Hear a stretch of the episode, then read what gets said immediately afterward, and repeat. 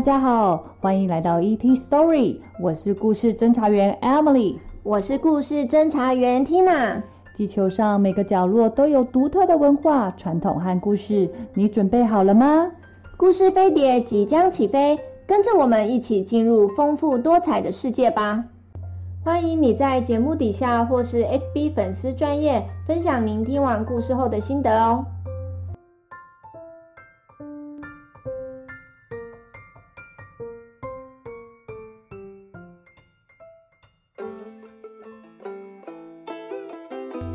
好久好久以前，在一座佛教寺院里，住着一位住持。在这位住持修行的一百年期间，他帮助过其他和尚寻找和平的生活。有一天，住持生病了，他知道自己活不了多久，他必须找一个人来接替他担任领导人。他把寺院里所有的和尚都想了一遍，但是他没有办法决定。要选谁来接管这个重要的位置？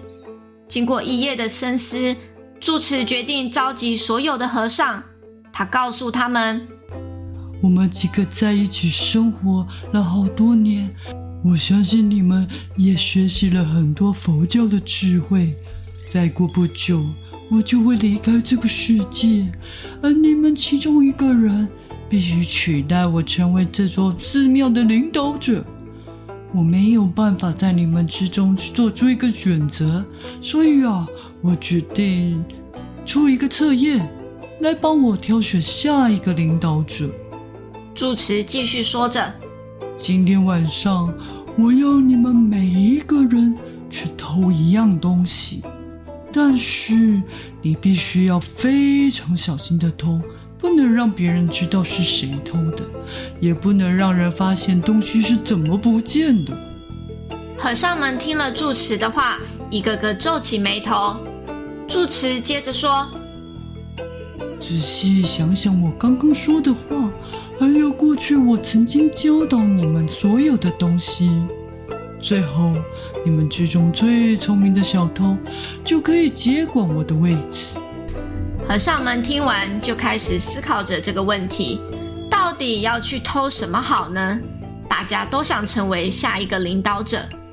这时候，有一名叫做阿米卡的和尚很小声地问道：“你怎么能要我们去偷东西呢？”其他和尚听到阿米卡的提问，都不以为然。他们觉得阿米卡这样子反问住持，是很不尊重、不礼貌的行为。不过住持不但没有生气，反而更坚定的回答他：“我希望你偷完东西后，没有人能知道你是小偷。”当天晚上，寺庙里弥漫着一股奇怪的气氛，和尚们非常小心的暗地里互相观察，有的和尚甚至直接离开了寺庙，去其他地方偷窃。其中一个和尚悄悄地从一位妇人的脖子上。偷走了一条项链，另一个和尚从市集的摊位上偷偷抓走了一把米。就这样一个晚上，当天快要亮起的时候，小鸟很兴奋地吱吱叫，就像是小鸟们也很想赶快知道测验的结果。和尚们带着他们偷来的物品聚集在住持旁，只有阿米卡手上空空的，什么都没有。住持用眼睛环绕了一圈所有人，眼神突然出现了悲伤。住持问道：“你们每个人都偷到了东西吗？”阿米卡沮丧的回答：“不，我没有偷到东西。”其他和尚为了想要给住持留下深刻印象，一名和尚开口说话了。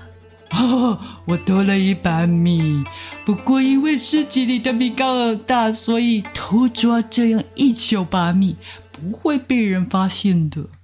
接着换第二个和尚，摇晃着偷来的项链，大声地说：“我非常小心的偷走这项链的时候，夫人完全感觉不到。等她发现的时候，她只会觉得是项链自己不小心断掉不见了。”住持听了之后，举起了手，要大家安静。接着转头朝向阿米卡询问：“阿米卡，你能说说为什么你两手空空的吗？不瞒您说，我一整晚都在思考你给的指示，也一直在回想你这么多年来教会我们的东西。阿米卡停了一下，继续说：“你曾经告诉我们，活着就不能伤害别人，不能贪心，而且要智慧行事。偷窃是不对的，就算奖品是领导者这个位置，我们也不能偷窃啊。所以。”我反复思考着你的问题。你让我们偷东西，但是不能让别人知道我们是小偷，这是不可能的事。我可以对别人撒谎，可是我没办法对自己撒谎，告诉自己我不是小偷。我做不到，因为我心里永远知道是我偷了别人的东西。住持听完后，很欣慰的看着阿米卡，点点头，很好。你说的没有错，你可以隐藏你的行为，不让别人发现，但是你心里永远都会知道你曾经做过了什么。阿米卡，只有你坚持住自己的想法和我的教导，我在这里宣布，阿米卡将替代我成为下一个领导者。